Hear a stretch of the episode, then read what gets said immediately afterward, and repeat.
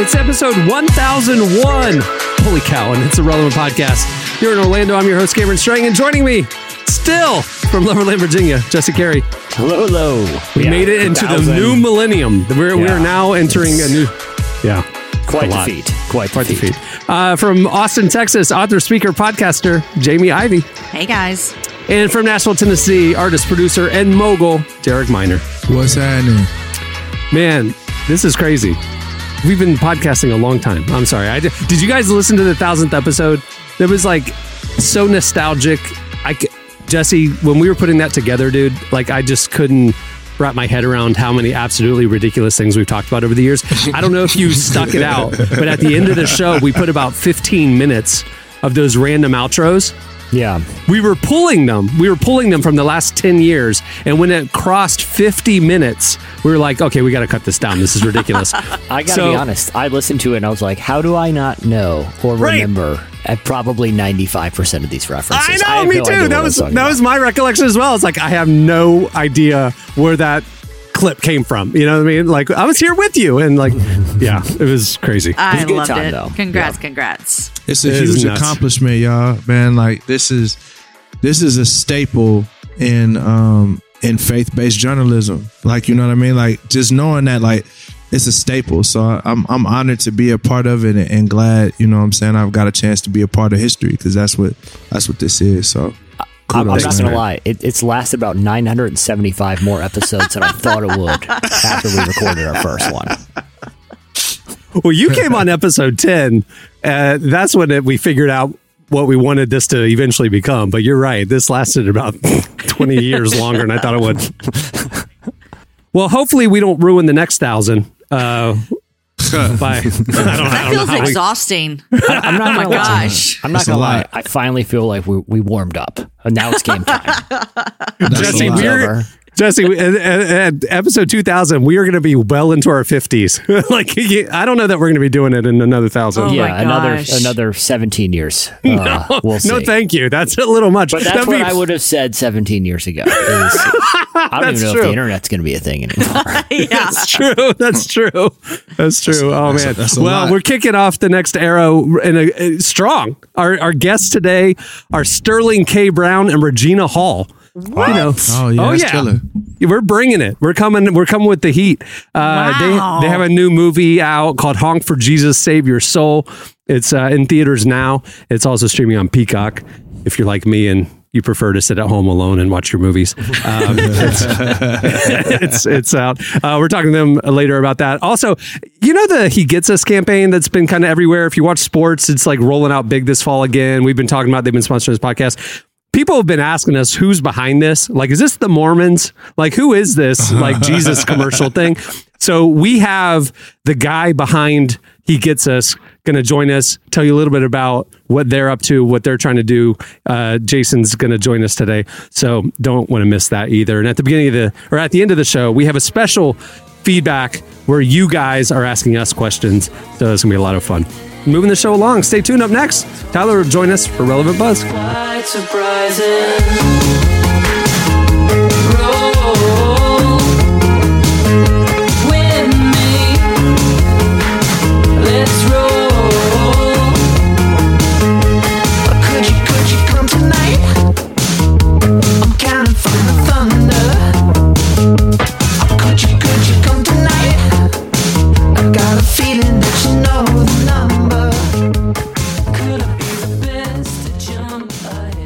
Listening to Phoenix and Ezra Koenig. The song is Tonight. Season 4 of The Chosen is in theaters now, and the reviews that count are in.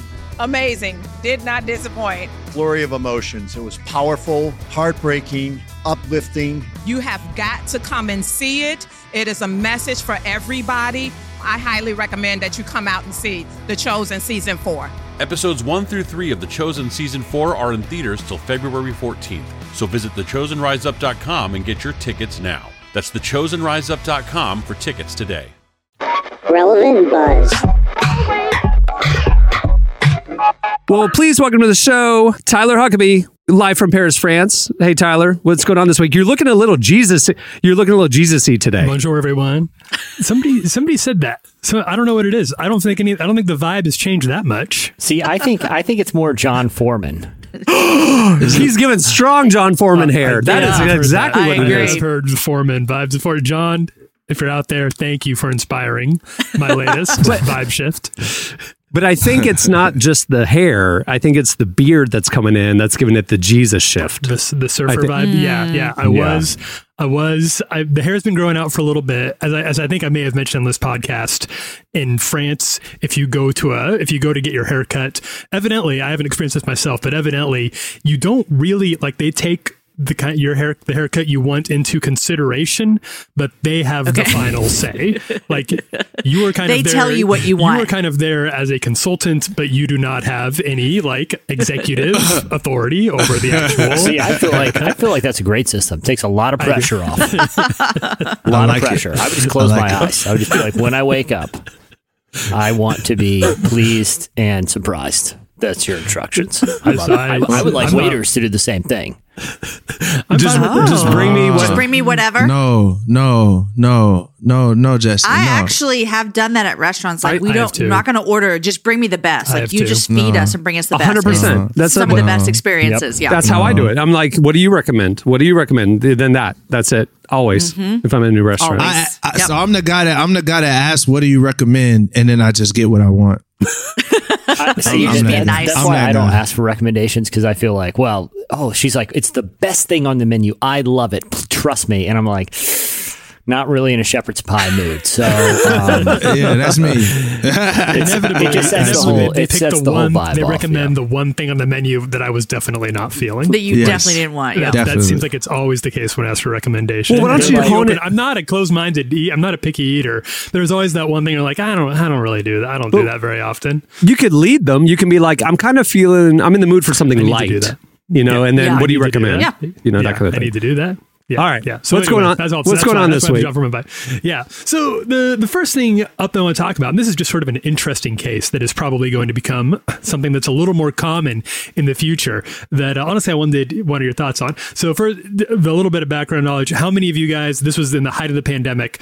Uh, fell down the Queen's Gambit hole on Netflix. The, Yeah, I watched the Anya Taylor Joy. It was like a very big deal. It was like kind of our first big pandemic show that everybody was like, we're all stuck inside. Uh, we're all watching the, fir- chess no, no, show. no, no. The first big one was Tiger King. So yeah, first one. That's that's incorrect. I don't. First, I got to be honest. Second, I don't do board game content. Board game content is not oh my god. chess, checkers, all the way up to Monopoly. I just, I don't do it. It's just Dude, we, rule.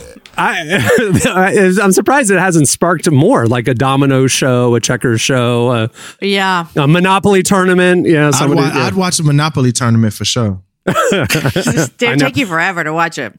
yeah, okay. exactly. Yeah, So- I mean, I got time. yeah, I mean, it- one Monopoly tournament is, yeah, yeah. Well, one Monopoly game is that you could watch the entire Queen's Queen's Grand Series. Yeah, yeah, exactly. not that guy. Well, and for those who aren't in the know, uh, Queen's Gambit followed a a woman chess player in the '60s who was like a you know a brilliant chess player, and sort of her rise from an, being living in an orphanage to moving out on her own to eventually becoming a grandmaster of chess. Now, now it's a fictional story. It kind of had the look and feel of one of those based on a true story things. It was not. It was it was completely made up. But they did reference in one episode offhand a woman whose name I'm going to kind of butcher here, but it's Nona Gaprindashvili. Nona. For short, Nona Gashvindili, uh, who was a real chess grandmaster who was alive and was playing around the same time as uh, Anya Taylor Joy's character in this show. Now, the way they referenced her in this show was as a way to sort of beef up the character's own stats. Uh, Character said about Nona, the only unusual thing about Anya Taylor Joy's character really is her sex, uh, and even that's not unique in Russia. There's Nona Gaprindashvili, but she's the female world champion and has never faced men, is what they said. Now, that is not true. The real Nona actually did face men. In fact, at the time that this series was set, she had faced, according to her lawyer, 59 men, 10 of whom were chess grandmasters at the time, and had won a majority of those of those game matches. You just said, according to her lawyer. Why is there a lawyer involved? I'm lost. So- yeah, I'm trying to So figure it that's out. where so that's, and that's where we need to get involved because she's saying this is a defamation of her actual oh. achievements. She's In a fictional show? exactly, in a fictional show. So this is where things get a little bit complicated. She says that there's not enough people who knew that there's that the reference to her achievement was was also fictional to warrant the show being kind of like passed off as this is just a parallel reality, not part of the real thing, right? To quote there, the the actual lawyer, quote, Netflix brazenly and deliberately lied about Gat Ga- Gaprin Dashivelli's achievements for the cheap and cynical purpose of heightening the drama by making it appear that its fictional hero had managed to do what no other woman, including Gaprin Dashivelli, had done. Thus, in a hmm. story that was supposed to inspire women by showing a young woman competing with men at the highest levels of world chess, Netflix humiliated the one real woman trailblazer who had actually faced and defeated men on the world stage in the same era. So, can I ask a question? Yeah. So, what this is saying is Netflix made a movie, a show about a woman who was playing chess and became a master and beat all these Mm-hmm. men. And then a random person in Russia said, Oh, that sounds like my story, but they did it all wrong. So I'm going to sue them. But Well, they they used her heard real name. They mentioned her, Yeah. yeah. Oh, that's She was right. Sorry, I missed that part. That that makes a big deal. So they basically said, what if there was another woman at that time who was basically doing what she did, What she actually did. Wow. but she was better than you know, or she or she or but her achievements were like more remarkable because in this parallel fictional chess world that they're creating. Nona Gashrandish in Italy had not done the same things, and she is still. I, I'm, I know I'm butchering her name. She is still with us, and that's why we're having this lawsuit right now. Hey, Nona, get your money. That's all I'm saying. Hey, look, I ain't even Yeah, mad. sounds like she's Nona, got hey, shit to make. get your get get your money. I don't care. Look, I don't care if she right or wrong. Get your money, man. Like it is what it is. That's what they get for speaking your name. You know what I'm saying? You gotta you gotta is- let them know. In the chess world, it's gangster like that. You gotta let them know. I'll be honest with you. I thought it was a true story. I, I didn't know until I know, this yeah. I did moment. too, One- actually. It Yeah. feels like one. They and that's part of sort of the case that even Yeah. the judge agreed. That's why the judge agreed to listen to it in this case because obviously you know fictional account. You know Hitler died in Inglourious Basterds, right? He gets killed by uh he, he gets killed by the, the woman in that movie. That didn't happen in real life, but everybody kind of knows that didn't really happen. That's a fictional story. We can let that one slide. Or uh or Well, Hitler's things not going like to sue anybody. I mean, I'm, you know, Exactly. yeah, or yeah, the Hitler defenders aren't going to come out of Statute the of woodwork for that one. limitations are pretty well established in that case. you know what I mean? That's maybe not the best Yeah. example, but you but you know what I'm talking about. In this case, the judge agreed that the show had not made it clear that this particular detail was fictional. So while viewers of this is the of Once Upon a Time in Hollywood can be expected to figure out the show's depiction of the Manson murders isn't real, Netflix had enough reckless disregard for the truth in this case to warrant the lawsuit moving forward. wow. I, It- the for lawsuit did them. move forward, and Yeah. it actually, uh, they actually Netflix actually ended up settling with the estate instead of it going all the way. So they kind of took the L on that what they settle for? Doesn't undisclosed. Undisclosed. Undisclosed. Undisclosed. Yeah. uh, A lot. Yeah, a Yeah, lot. I think so. Netflix money. I think it sounds Yeah. like Netflix think what like they they thought that she kind of had him over a barrel on this one, but it's just it's such an interesting no black and white. It's hard to know like. Well, Yeah. how, what kind of real events can you mention in a in a fictional TV show? And it, Yeah. it seems like I think she had a good case here. I do. It's because it it, Mm-hmm. it, So seems, it seems kind of fuzzy. Tyler, I know you're working on a novel, so you need to learn from this and be careful to not reference anything real I in have, your I fictional. have rewritten. I've had to go back and make some pretty substantial, pretty substantial rewrites. Yeah. And I want to give an advance. apo- I want to give an advance apology to Beth Moore.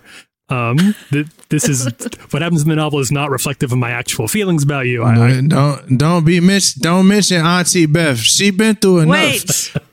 Are you actually writing a novel? First question. Yes, he is. Yeah, I am. Yes, Yes, con- I am. that's awesome. That's Well, really cool, and and it's, all about Beth Moore's Word- life. It's a I Word take document. it. There you well, go. The Got Beth it. Moore part. You- Wait, he, he spells it differently. He much. spells it differently. I've said it. too much. The, m- the Moore lawyer t- legal team is already going to be on my case about this. Look, leave Then Auntie alone. She's been through enough. She got enough people in her DMs. Leave Auntie alone. I am not Beth.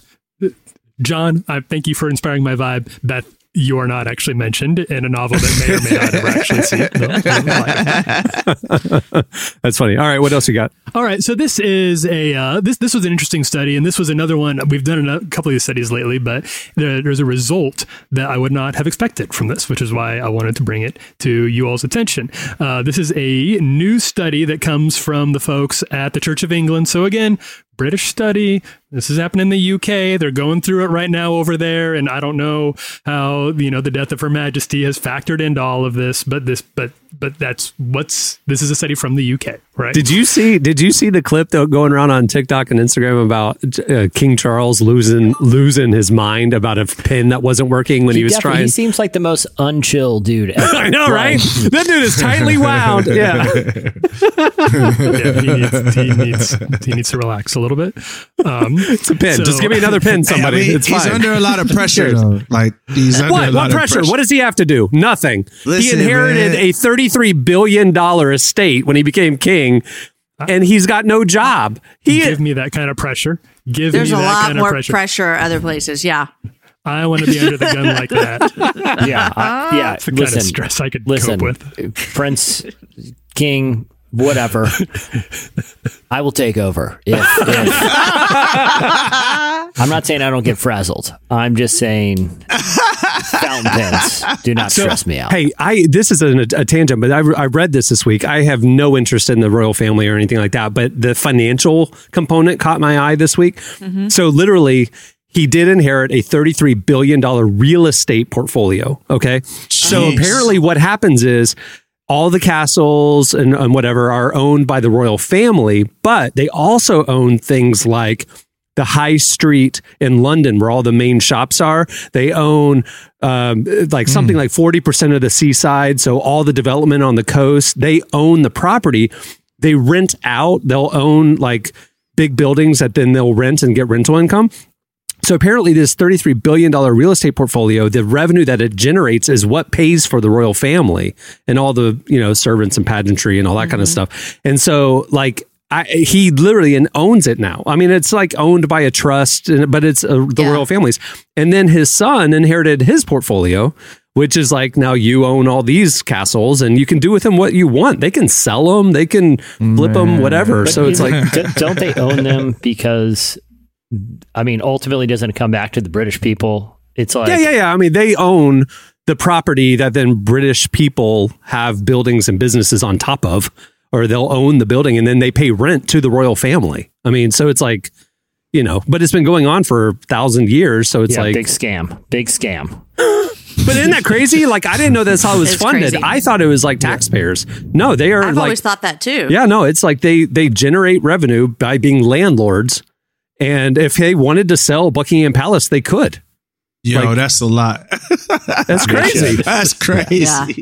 Can you imagine? Can you imagine if Buckingham Palace went up for sale right now?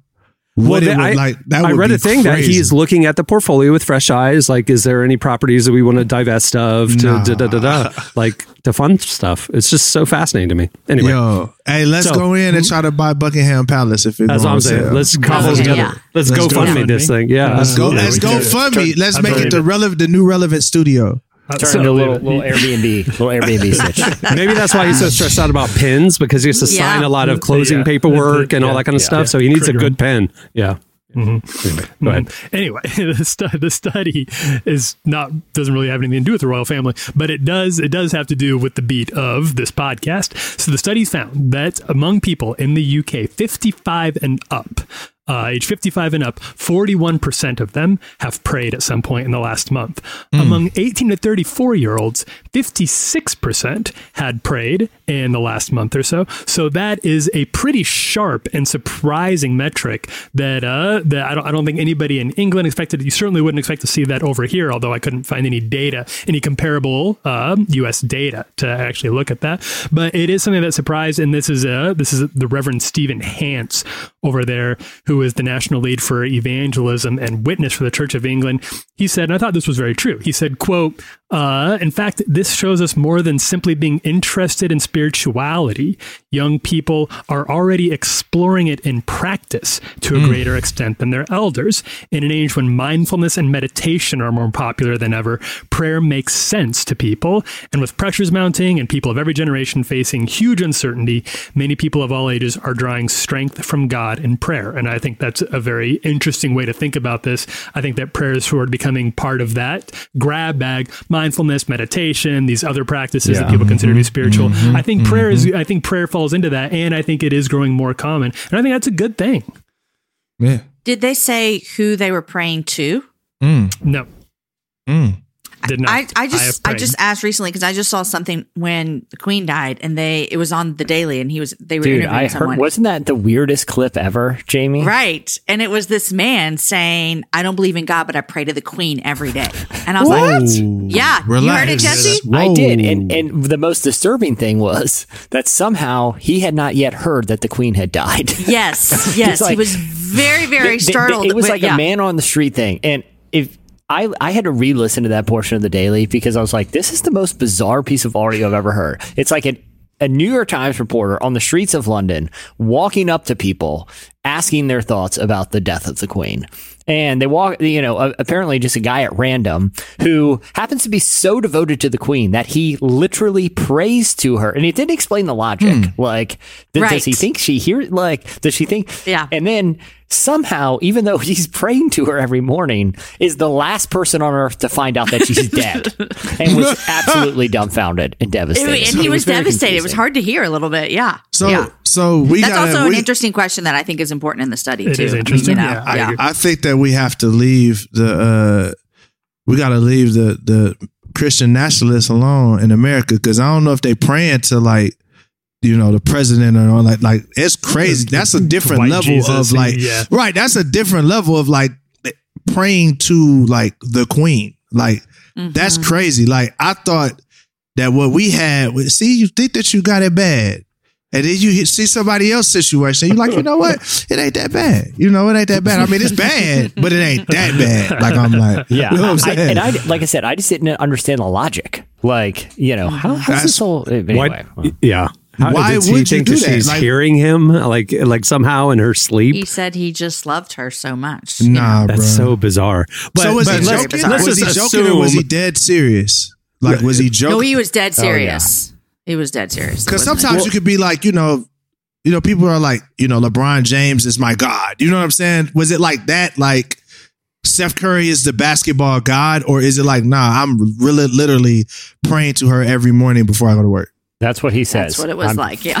and, and- and the crazy thing Hey is, this man, was y'all send me you that. know, Don't send me that clip. I was Th- gonna this say was something. hours after her death and it was like how did i who i don't even know i know almost nothing about the queen how did i know for hours that she had died and a dude in london who prays to her every morning has to have the news broken to him by a new york times reporter just wandering mm. around you know it was I think we can dramatic assume, tape. based on the study in the Church of England, that when they ask the question, "Do you pray?" or whatever, that it's a praying to God. I, I could For not sure. find I could not find the actual the, the actual question asked, and it doesn't specify in the actual write up of the report.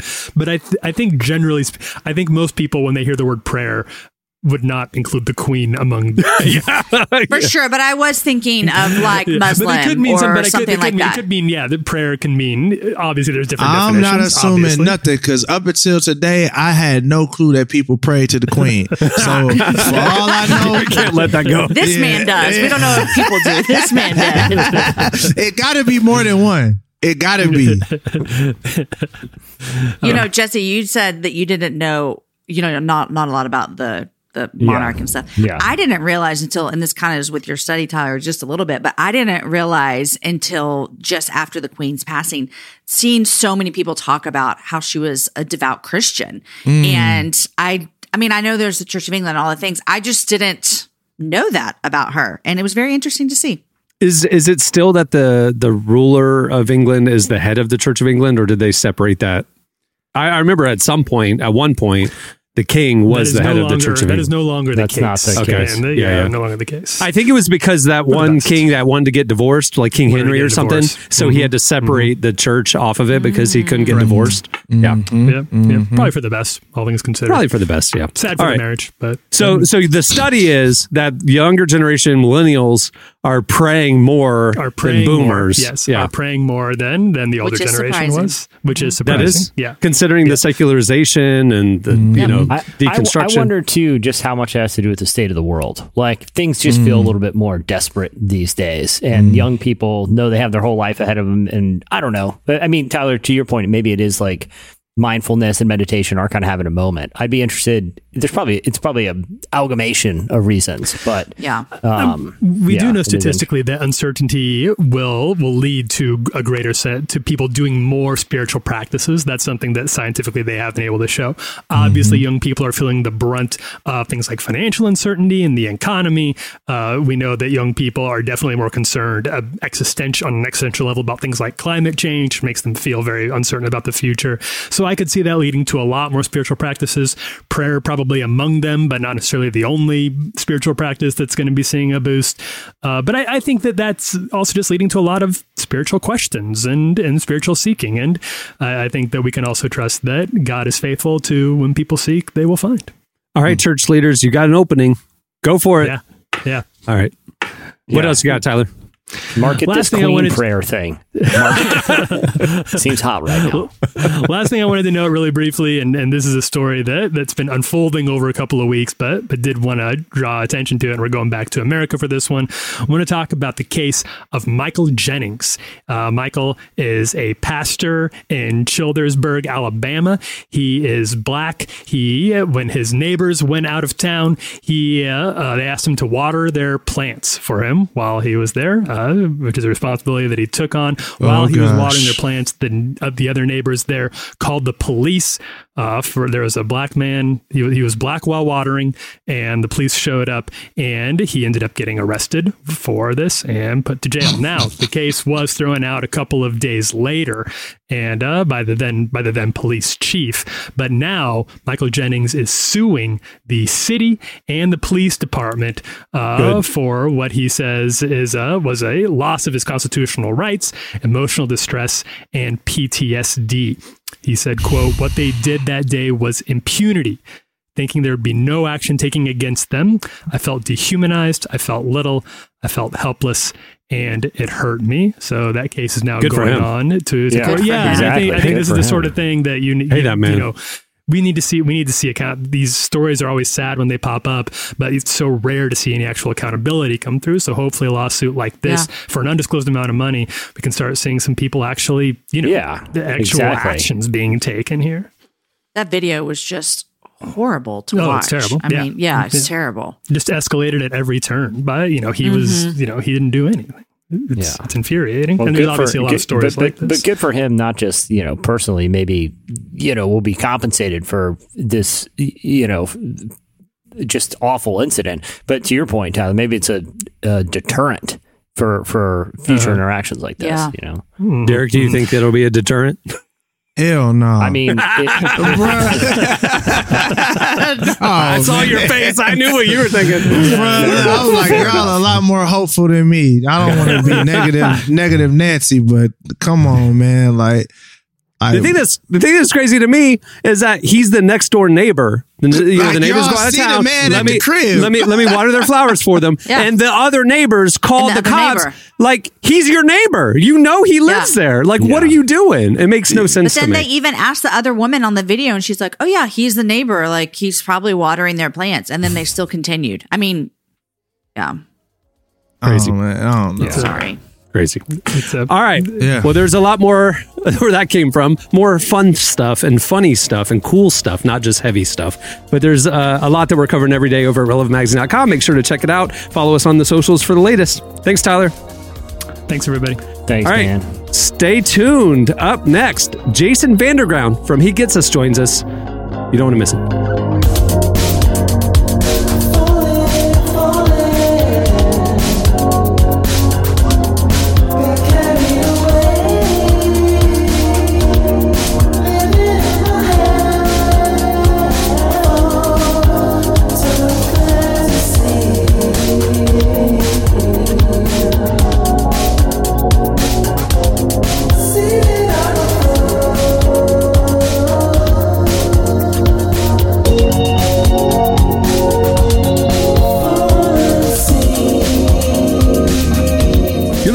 Blood Orange. The song is Jesus Freak Lighter.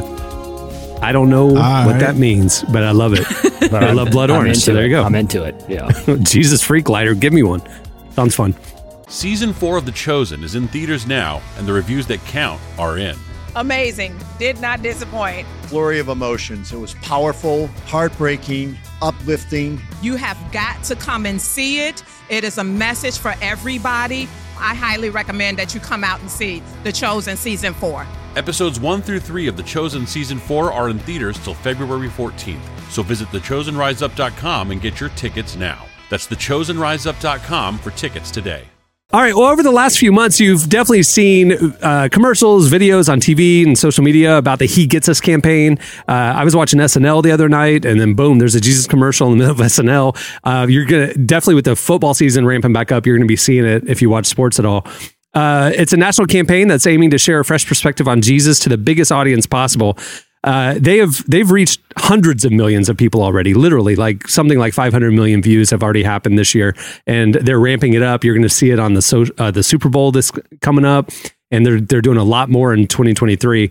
Uh, we thought it'd be good to get to know the people who are behind this thing, like who's who's funding this, who's doing this. So uh, that's who that's what this conversation is. Jason. He gets us as Jason Vanderground joins us uh, to talk about their goal, um, the controversial questions that inspired their project, and what sort of reaction they're getting.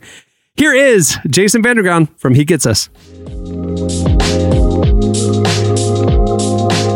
I feel like it's, uh, and you correct me on this because I'm just purely projecting here what I would consider to be, and, and from honestly from my work at Relevant, what I have found to be sort of a difficulty in this is that most people, at least in America, sort of think they have a good idea of who Jesus is, right? They're familiar with what the guy looks like, and they've heard about the cross and the crucifixion and rose from the dead, and maybe even have some verses down. But it's one thing to sort of be familiar with the trappings, which I think most people are, and another to be familiar with the actual message.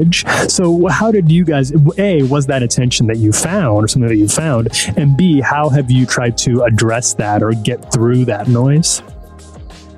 Yeah, it, it's a great point, and it's very true. A lot of times we say that we're more familiar with lots of things, and then you know you start to double click on that, and you're like, oh, maybe I'm not as familiar as I thought I was. I think that's a human behavior. I I do that with my kids all the time. I'm like, oh yeah, I know a lot, and then they start asking me questions, and I realize maybe I didn't know as much as I thought I did about that. So it's this invitation to learn more, and uh, kind of these interesting wrinkles in the story that maybe have been overlooked or not that emphasized. And so, you know, like an interesting story that we, you know, the Christmas story, people have heard that over and over and over again. And for Christmas, you know, our ad, we, we focused on the idea that Jesus uh, was born to a teen mom, that Mary was uh, in all likelihood a teenager. Most most first time mothers were teenagers in that day, um, and she wasn't quite sure at the very beginning like how she got pregnant. And Joseph was considering his options, and so you know his own parents, the way that he was born was a lot of youthfulness and uncertainty and vulnerability, and you know we've just seen people react to that and go, I never realized fully that that was part of Jesus' story. That that also really relates to my own experience. Uh, he must be able to understand what that's like, and that's what he gets us is all about. He understands us, and despite the the the good, bad, the ugly of life, he loves us anyways. Most people who listen to relevant, relevant pod, read relevant, are going to be fairly well convinced of this message. They understand that that he gets us. They believe that. What is something that those people, people like us, could do to sort of help get involved here? People are like, I want to be part of making sure that this gets around. To I, I believe in this, and I want to help spread it. Is there a way that they can do that? I think one is, you know, you can start with the website, hegetsus.com. And, uh, you know, everything is out there the stories, the ads, um, all the different ways that people can get connected. If you want to go deeper than that, um, you can even go to uh, hegetsuspartners.com. In there, there's a lot more resources. So, a lot of resources that we've created with Relevant and with other partners. And I think the biggest thing is just to know about the campaign, to know these ads, you know, because people are going to see mm-hmm. wrongly judged or hair down or, you know, teen mom or dinner party and go, I saw this ad about Jesus. It got my attention. What was what is that all about? Or that made me feel uncomfortable. And to be ready to have that conversation with a friend or family member that that brings it up.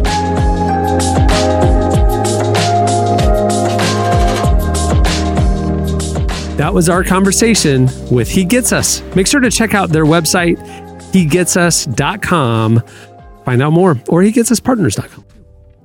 Okay, stay tuned up next. Regina Hall and Sterling K. Brown join us.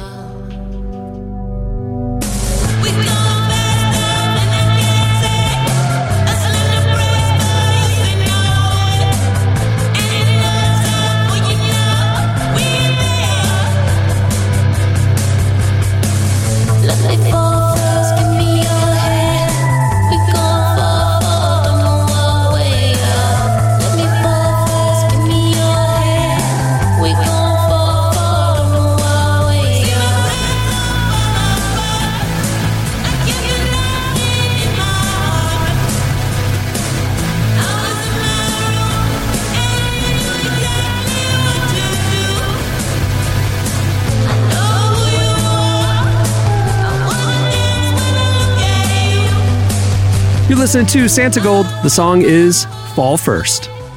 That's never a good idea. Don't fall first because then everybody will fall on top of you. Yeah, I would I would recommend falling last. Uh, you Yeah. know, Yeah. right on Definitely, Be on the top. definitely File. fall last. Right. Definitely just, fall co- last. just good sense there. All right. Well, our guests today are Sterling K. Brown and Regina Hall. You know Sterling from This Is Us. You know Regina from movies like Best Man Holiday and Girls Trip. They're starring in a brand new movie called Honk for Jesus Save Your Soul, which is out now in theaters and on Peacock. They sat down with our downtown Emily Brown to discuss how they hope this movie encourages the church to be its best and why it's important we extend grace and understanding to all people. Here's our conversation with Sterling K. Brown and Regina Hall. I'm a sinner, but I'm no criminal. We need you back in that pulpit. All those folks out there who are going to see this, I want them to know that I did what I was supposed to do. What was your familiarity with church culture and maybe even church scandal before you started this film? You? Yeah, very familiar. You know, Yeah. family in the church, have experienced different churches. I think you all, I mean, I've been to, I used to go to Times Square Church in New York. Do you remember that? I do. Times Square Church. I've It's been not to, denominational, It- yeah? uh, uh, yeah, Yeah. but it's a big, big church. It was David Wilkerson. But I was in a small church, small Baptist. So just, I don't know. I think being black, somebody gonna make you go Somebody to church. gonna make you go to family. Yeah. Been, been to church all Yeah. my life. You know, you hear about the scandals of, of different Yeah, mega preachers, et those. cetera. Like it's hard to miss. So there's a few different things that sort of informed Lee Curtis Childs, what have you, and just personal experience, Yeah. like Regina said. Lee Curtis is a talent, a star. Oh, boy. Uh, we can edit around that, right? This is going to chronicle the ultimate comeback. What specifically drew you each to this film? What drew me? Well, the script was great. Um, they had done the short first, and I watched the short, and then I read the script, and I was like, "This is all wonderful." Regina Hall, uh, it was in it from the beginning. I was like, I like her a lot. I would want to work with her, so that was a big draw as well. Than just what they had to say. Like coming from a place of love with an institution that has such um, prominence in Black culture in the Black community, um, but still something that is worth critiquing and has the space to evolve. And hopefully, the folks who see it, who are a part of that community, will recognize the love with which the movie was done and see the space for evolution as well. Yeah, I just I like the world. I like the world that I liked the world of the church. I hadn't really seen a story like it, and um, probably because it was a bit it was a bit of a, a swing. I was like, this is either gonna work or be really bad. there wasn't gonna be any anything in between, and but there was something interesting about going for it and the directors you know having a conversation with um, the director and producer with Adamma and Adanne their clarity, their purpose for writing the script, and they were really smart. Yeah. And so that made a the, you know the producers, the team behind it, also made a big difference. For sure. I just want to clarify some things before we before we get started. Every woman is not built for the great responsibility of being a first lady. Pastor Lee Curtis Childs faces allegations of misconduct. His megachurch may never be the same. Lee Curtis and I, we're gonna get to the other side. You there? Yeah, with the big old microphone. Come in closer, son. You gonna see what all the fuss is about. Showtime. What's up? Uh, Fresh as I turn, would baby. really love to dive into each of your characters a little bit. They both have this outward self that they like to present, but deep down, you know, as the film goes on, they're much different people than how they present. So, um, you know, what do you think of your characters? Who do you think they really are at their core? I, I believe Lee Curtis Childs is a child of God. Uh, and I think he really loves being in front of people. I mean, he is a showman, you know, for sure, but I think he loves the idea of being able to save souls and do the Lord's work. I think also at his core, he is someone who is queer and um, does not allow himself um, comfort in that thought the idea of being queer or whatnot and something that he actively fights against, tries to squelch, contain, pray away the gay, whatever you want to say about it. And like, so the torment isn't so much from other people, like how might other people see me or whatever. It's kind of how he sees himself, right? And so I think he starts off with wonderful intentions to give to different aspects of his congregants or whatnot, and young men in particular, he really does want to mentor. But I think that, like a moth to the flame, the closer he gets, the easier it is for him to get burnt, and he his intentions become misguided. And I, I mean, I think Trinity loves being a first lady. She's a woman who's been raised in the church, and I believe that she believes that Lee Curtis is anointed. she very much believes he's anointed. She's seen the difference he's made in people's lives. I think, I don't know that she believes that he's gay. I think that she believes that that is how the devil is tempting him and that the devil attacks him in the root of his sexuality. You know, I think she knows he's really flawed. And I think she knows that she settles a lot. Hmm. But I think she believes in him a little bit more than herself. You know, until the end, I think there's some, you- we start to see that she does have that change. But I think the whole time, you know, she's a bit in awe of, of, of, you know, his preaching, his word, his connection to God. I mean, I think there is nothing more exciting than when she sits on that stage or in that audience and watches him preach and watches that effect on a group of people. I don't think she has that. You know, but he has that, and it, but what she can do is she can she can harness all of that, and then and then she's a part of that connection to God. Yeah. He is just so wrong. He needs someone to harness it all. Oh, bless your heart. I'm sure plenty of the old congregation will come right on back through good old Wanda the Greater Pet store. you have a blessed one. Oh my goodness. Whether they're Christian, not Christian, what do you hope they take from this film? I think just the questioning of institutions, you know what I'm saying? Things that we take for granted or as the status quo will be that indefinitely. Like there's room for things to grow, to evolve, to change. And uh, I think, especially if you love something, you want it to become the best version of itself. So hopefully folks bring that sort of critical thinking to every institution that they encounter. Mm-hmm. Yeah, I think it'll be different for different people. Yeah. You know, so I really, I really want people to just, well, one, enjoy it and then spread the word, but two, but honestly, to take away from where they are in their life. The backdrop is the church, but it's a very human story. Yeah. You know, you really are looking, you know, it's not a critique of the church, but it's two individuals and what the what they've been indoctrinated to believe and then and and that from the institution itself. But then you watch they're both suffering, right? And that's I think why you can have compassion for both of them. Yeah. Even despite the stay humble sign in the um, Ferrari. I really just want to say, fantastic job on the film. You both did such a wonderful job.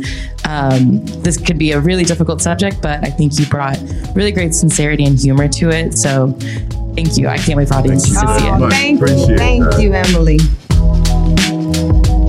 That was Sterling K. Brown and Regina Hall. Make sure to check out Honk for Jesus Save Your Soul. I watched it this weekend. It's actually really good. Uh, it's out now. All right, stay tuned. Up next, it's your feedback.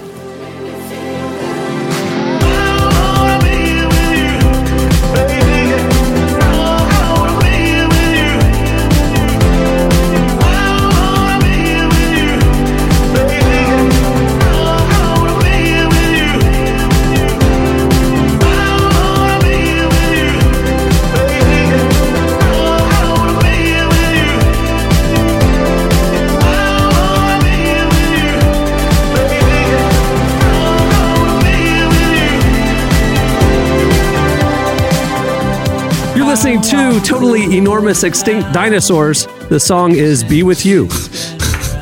Bro, what kind of name is that? That is a long name. Totally Enormous bro. Extinct Is- Are they like a punk rock band? Hey, look, man, I'm gonna be real. White people, right? White bands have the best names. Like, Totally I'm for real. It- it's yeah. like they just, they just pick something. They just like, yo, what do we see here? Man, it's a big, totally enormous dinosaur in the corner. That's what we're gonna name the band. It, it does feel like there was like a working session. You know what I mean? And they. And it was like before they finished, they're like, "Time's up." Oh, oh okay. Well, you know, we're thinking totally enormous. Yeah, Extinct. probably extinct. I've, I've always admired like white bands names. Like the only person I can think that has like a crazy name is like Childish Gambino. My man, you know, he picked his name off of the Wu Tang name generator. generator. You know what I'm saying? That's dope. White people just be like, man, what's in the room? Uh, uh, Kleenex underwear. You know, they just like that's the name of the band. That's the name of the Kleenex band. underwear. Done. yeah. Why are you looking around your room and seeing Kleenex and underwear on the floor? There you Hey, go. Delete. oh boy. Um, have you have you ever done? You mentioned the, the Wu Tang generator. Have you ever done? Have you done it? Like, what's your Wu Tang name? I have. What is it? Do you know? Uh, I forgot to, to be honest. It's like Ill Master something, like Ill Master, Ill Master Grams or Hands or something like that. Oh, I'm doing mine right now. Here we go. But it's different every time you do it too. I'm uh I'm Chili Predictor. Chili Predictor. Yeah, but every time you do it, it's a little different. Have though. you ever done your stripper name? It's uh the name of your first pet and the name of the street you grew up on. I'm Caesar Dolomite. Oh, okay. Caesar Dolomite. Oh, I think I'm Lucky Vine. mine would be mine would be Hank Booker. I like it. Olivia, That. Olivia Spruce Forest. Uh, that sounds more. That sounds more like that sounds like a like a Christian author who writes like Amish fiction. Olivia Spruce Forest, and it's like you know, yeah. evenings on the prairie. You know, I love it. Oh man. Well, Relevant has a lot happening this year, and we don't want you to miss a thing. Make sure to sign up for our newsletter right there on the front page at relevantmagazine.com, and we'll send you our top five trending stories sent to your inbox every weekday. We'll also send you a weekly uh, podcast newsletter with the latest episodes, some uh, fan extras, and first peeks at the new shows that we're going to be rolling out throughout this year. Make sure to sign up. It's the best way to keep in touch with everything we got going on. Well, okay, it's time for your feedback. Last week we did a, a backwards question of the week. We asked you to ask us something. So you guys hit us up on, at Relevant Podcast on Twitter, and uh, here are some of the questions. We'll lob them to um, we'll lob them to the crew here. All right, Ben Stroop has a question for all y'all. Here we go. So the first one is: If Jesse got to reboot one sitcom where he stars in a role, which one would it be? Oh, I think you got to do hmm. Perfect Strangers and your cousin Larry. Cousin, not not Balky. Not Balky. No, no, no. That we're. I feel like society has progressed beyond you playing yeah, Balky. I feel like yeah, I feel like it would be pretty problematic. I mean, I could be the old curmudgeon, but I think the obvious answer is I would I would be Uncle Jesse in a in in a true Full House Duh. reboot. Duh. Living in the Oh. basement, Duh. old Uh-huh. washed up rocker. Yep. Uh, you know, I think he dabbles in morning radio. You know, I like it. Um, Yeah. Obviously, fantastic hair. It just checks a lot of boxes, personally. I could see it. All right. If Yeah. Derek were to produce a country album, what would the title of it be? Well, it's funny that you asked. Because Are I, you working on one? I actually did produce a country album. Oh wow! And it's called Country Trap by Country Boy Carl, uh, KBK.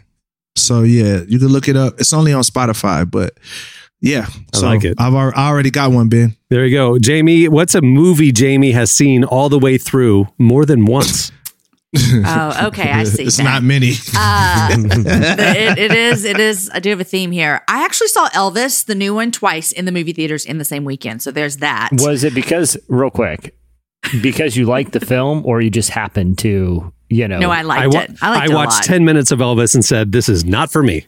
Like, You didn't like it? it was too frantic. It was too trying. Yeah, it, it was trying to cover too much territory too fast. It was just like, da, da, da. there was no pace. I didn't like the pace. I wasn't enjoying it. It was just like, it felt Yeah. like we were Well, that- skipping across the surface. I didn't like it. That, that that's Baz Luhrmann's That's like his style. style. You I know. He did, yeah, I know. Yeah, he, it's basically he likes to make feature length music videos. Is is is kind of his. Yeah. Like the camera was flying around. It was just like, oh, Yeah. come on. Like, I, I mean, he did he did like um uh like Romeo and Juliet back in the day, like the new Yeah. Great Gatsby. It, it Moulin is- Rouge. yeah, it- Oh, it's ah, okay, essentially just like a sensory, you know. overload. Yeah, exactly. I turned it off. But I will tell I you, I turned it off and put on La oh. La Land, which I There you go. loved. Okay. I love La La Land.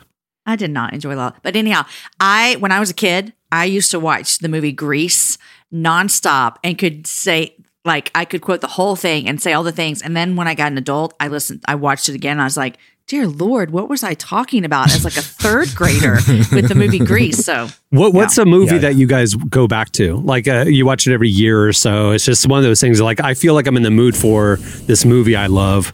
You know, like I don't do that a lot with Really? movies, obviously. Yeah. I don't watch a lot of movies, but every once every year I'll like I'll be in the mood for like uh, uh There Will Be Blood or Phantom Thread or some like epic prestige drama that's slow. You know, uh, Paul Paul Thomas Anderson. For me, it's like it, it, I, I wouldn't do I wouldn't do like a PTA or something heavy, but like be like, man, I wonder if Ace Ventura Two holds up. Oh yeah, it holds up. I need a yearly reminder of how funny that rhino scene is when he pops out at the back of the rhino. Derek, It's a good Derek, what's yours? What's your? What's It's your, Friday. It's Friday. It's Oh, Friday. there you go. Friday. Friday. I could. I could literally quote every line. I could recite the movie as a monologue right now. I love it. My neck, my back, My neck and my back. my neck and my back. That's what I'm saying. There's something about like those. 90s comedies where they just weren't Yeah. overthinking stuff. It was you could Uh-huh. tell it was a lot of one takes back then, and they're like, "We got it. No, no, we're good. I think we got it." Yeah. Well, the, the budgets were just different. You know, like True they, that. they they could do movies like that. They just don't make movies like that anymore. You know what? Yeah. I was reading. Uh, uh, who was it? Somebody. Matt Damon was talking about this. Like back in the '90s. Like think about like you know, uh, Good Poets Society. Or I'm sorry, what's the, his movie? Um, Dead Poet Society. not. I'm sorry. No, his movie. Goodwill Hunting. Yeah, good Oh, one. So, Goodwill so think about like Goodwill yeah. Hunting and that stuff like that, like kind of indie movies or whatever. Like he said, studios would take a chance on those more because they had more revenue streams back then. So you had the initial Mm. theater run, but even if it didn't make all its money back on a theater run, they always had DVD sales and rentals afterwards. And he said now in the era of streaming, they lose what was the majority of the revenue for movies now. And so they have to do it at Yeah. box office and they have so they just hmm. have way less margin to take a risk on more artistic films or more like up and coming films. And so like they are doing Marvel movies and only like big ticket stuff that's like gonna mm-hmm. make a ton of money. Mm-hmm. And like those smaller movies just don't have a lane anymore. And that's really sad to me because like think about like Friday. I mean they that wouldn't get made Right. today. You know? No, not at all. It's, yeah, it's too much. It, it's too much for too little money. But it's such a classic. Or I mean, it's a lot of movies that. uh, What was it? Uh, was it the Five Heartbeats that? It did awful, and then oh, but the DVD release it became a Cult classic. iconic movie in the black community, and now I mean it's it's it's I mean it's it's legendary. So yeah, I, I could see that. I, I feel like some streamers though have leaned into that. Like Amazon has done some mid-budget comedies that are that are okay. Like I feel like it'll come back around. It's all about kind of market demand. Like it's harder for them to make money, but also the profit, like the business model has changed. You, you know what I mean? Like for for streamers. So yeah, hopefully those type of movies come back because there is something about like a you know it's about 90 minutes. You know what you're getting. You can be in and out in an evening and you don't have to think too hard. Like that's the kind of movie that just I feel like you know, the quality ones aren't really around anymore or aren't incentivized to be made. They'll just make it like a overly long series or something. I feel like it's the same way with music too. Like you hear people say, "Man, all the music sounds alike," but it's like it's because it's it's working. Um, and you know, streaming just kind of kind of just made it where it's just really microwave. Like you can't really just sit down and just be like, okay. And then also these artists are under pressure to put so much content out that it's like, man, I got. I, got, I don't have time to just focus on making the best album in the world. I got to stay in front of people's faces, or they're going to move on to the next guy. So Yeah. I feel like it's kind of the same vibe. Uh, Steven Nielsen I sent a lot of questions. A lot of y'all sent really heavy questions. That's not what we're trying to do here. So I'm going to pick a couple. So one he says is what The answer, yes, I pray to the queen every morning. He- Steven Nielsen asks, when are you going to start making funny TikToks and Insta Why? Reels? Why? Did something happen to the queen? Shut up, stupid. when are you going to start making funny TikToks and Insta Reels? And here's the actual answer. We just hired a guy literally yesterday who's joining our staff, and there will be clips of this show every week on Instagram, on TikTok. Us Oh, I got to get my started, lipstick starting on a couple weeks from Who'd now. So, so a uh, a video pipeline of content is about to start coming out. So there's that. Um, he also asks non-serious answers only.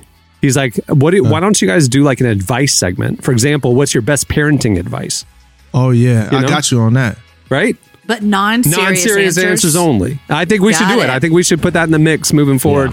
I Yeah. like this suggestion. I got one. I'm going to bring it back whenever you bring it. I would got do it. that for sure. Yep, there you go. Yeah. We'll we'll bring I that mean, in. I like it. I feel Steven. like my my thing is my, I feel like my serious advice would be accepted in a non-serious way. So let's just call it non-serious. You're good to go. Yeah. Well, before we wrap it up, I want to thank Sterling K. Brown and Regina Hall uh, for joining us today. Make sure to check out Honk for Jesus, Save Your Soul. It's in theaters now and also streaming on Peacock. Okay, on that note, we'll wrap it up. I'm Cameron Strang. I'm Jesse Carey. I'm Jamie Ivey. I'm Derek Minor. We'll see you next time. Have a great week, everyone.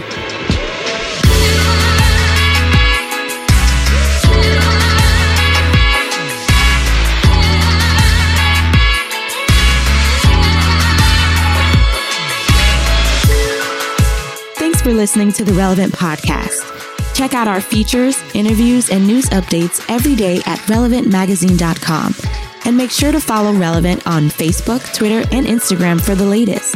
For more great podcasts, browse the shows on the Relevant Podcast Network, which you can find at our site. And while you're there, don't miss the all new era of Relevant Magazine.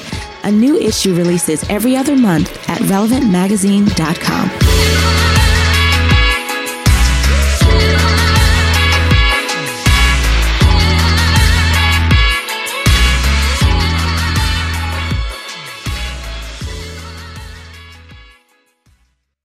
I'm, I'm not gonna lie. It, it's lasted about 975 more episodes than I thought it would after we recorded our first one. Relevant Podcast Network. Everybody in your crew identifies as either Big Mac Burger, McNuggets, or McCrispy Sandwich. But you're the filet fish Sandwich all day. That crispy fish, that savory tartar sauce, that melty cheese, that pillowy bun. Yeah, you get it. Every time. And if you love the filet of fish, right now you can catch two of the classics you love for just $6. Limited time only. Price and participation may vary. Cannot be combined with any other offer. Single item at regular price. Ba-da-ba-ba-ba.